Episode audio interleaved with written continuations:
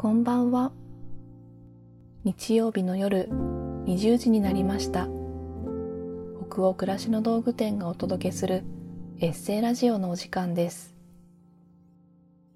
一日を無事に終えてほっと一息つきたい時に明日から思いながら眠りにつく前の BGM 代わりにそんな願いを込めたこのラジオ番組は20時のお疲れ様をテーマに当店のメールマガジンで配信してきた様々な書き手の皆さんによるエッセイを声でお届けするものです。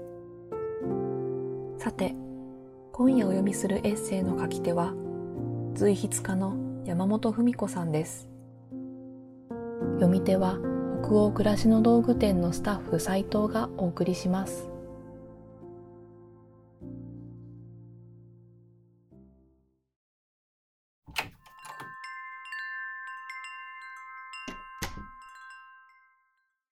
練習。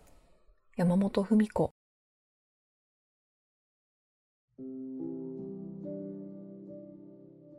不意に問われてとっさに答えるということがあります。ごく最近のあの時もそうでした。山本さん大人の条件ってどんなことだと考えていますか？え？と詰まってとてもすぐには答えられないと思っていたのに口から言葉がこぼれ出ました。人の幸せを喜ぶ。確かに自分の口からこぼれたのに自分で驚き怪しんだほどです。けれど同時に、ああ、本当、本当、と感じていました。この質問を私に投げかけたのは出版社のベテラン編集者でしたが、彼もまた驚いた顔をして大きくうなずき、オウム返しにつぶやきました。人の幸せを喜ぶ。これはなかなか難しいことに自分に近い知人に訪れた幸せを喜ぶというのは口で言うほど簡単ではありません。つい妬んだり、つい悲んだり、ついちゃちゃを入れたりしてしまいがちです。そんなせせこましい心の人は大人と言えるんだろうか。この思いが私の中に育っていてこぼれ出たものと見えます。それからもう一つ。ある時、人の幸せを喜べない私に幸せの番は回ってこないんじゃないかなと気がついちゃったのです。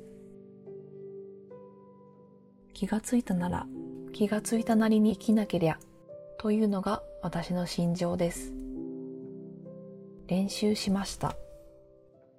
知人のところにいいことがあったら間髪入れず、このテンポはコツの一つだと思われます。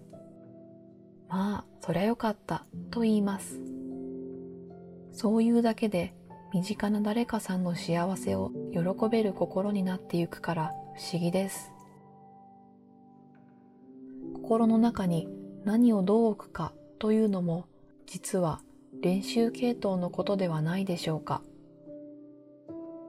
せせこましくなりがちな私には随分と練習が必要でした。ありがとうやごめんなさいを言う練習の後、今も練習が続いています。人を褒める、人を許す、そうして人の幸せを喜ぶ大人になるための練習です。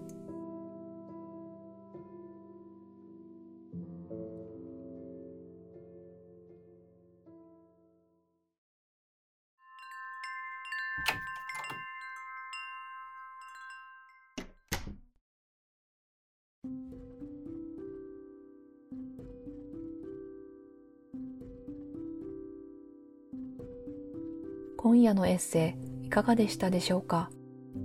気持ちがほどけたり明日から始まる一週間のささやかな糧となったら嬉しいです。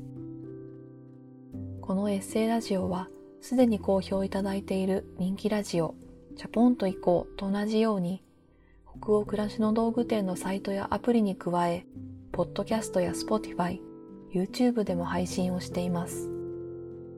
また今夜お届けしたエッセイはテキストでもお楽しみいただけます。北欧暮らしの道具店のサイトやアプリでエッセイラジオと検索してみてくださいね。エッセイを声だけでなく文章で読むことで2度お楽しみいただけますよ。同じ記事の後半にあるフォームからご感想もお待ちしております。それでは今夜も最後までお付き合いいただきありがとうございました。次回はどなたが書いたどんなエッセイをお読みしましょうか。どうぞ楽しみにしていてください。今週も一週間お疲れ様でした。明日からもきっといい日になりますように。おやすみなさい。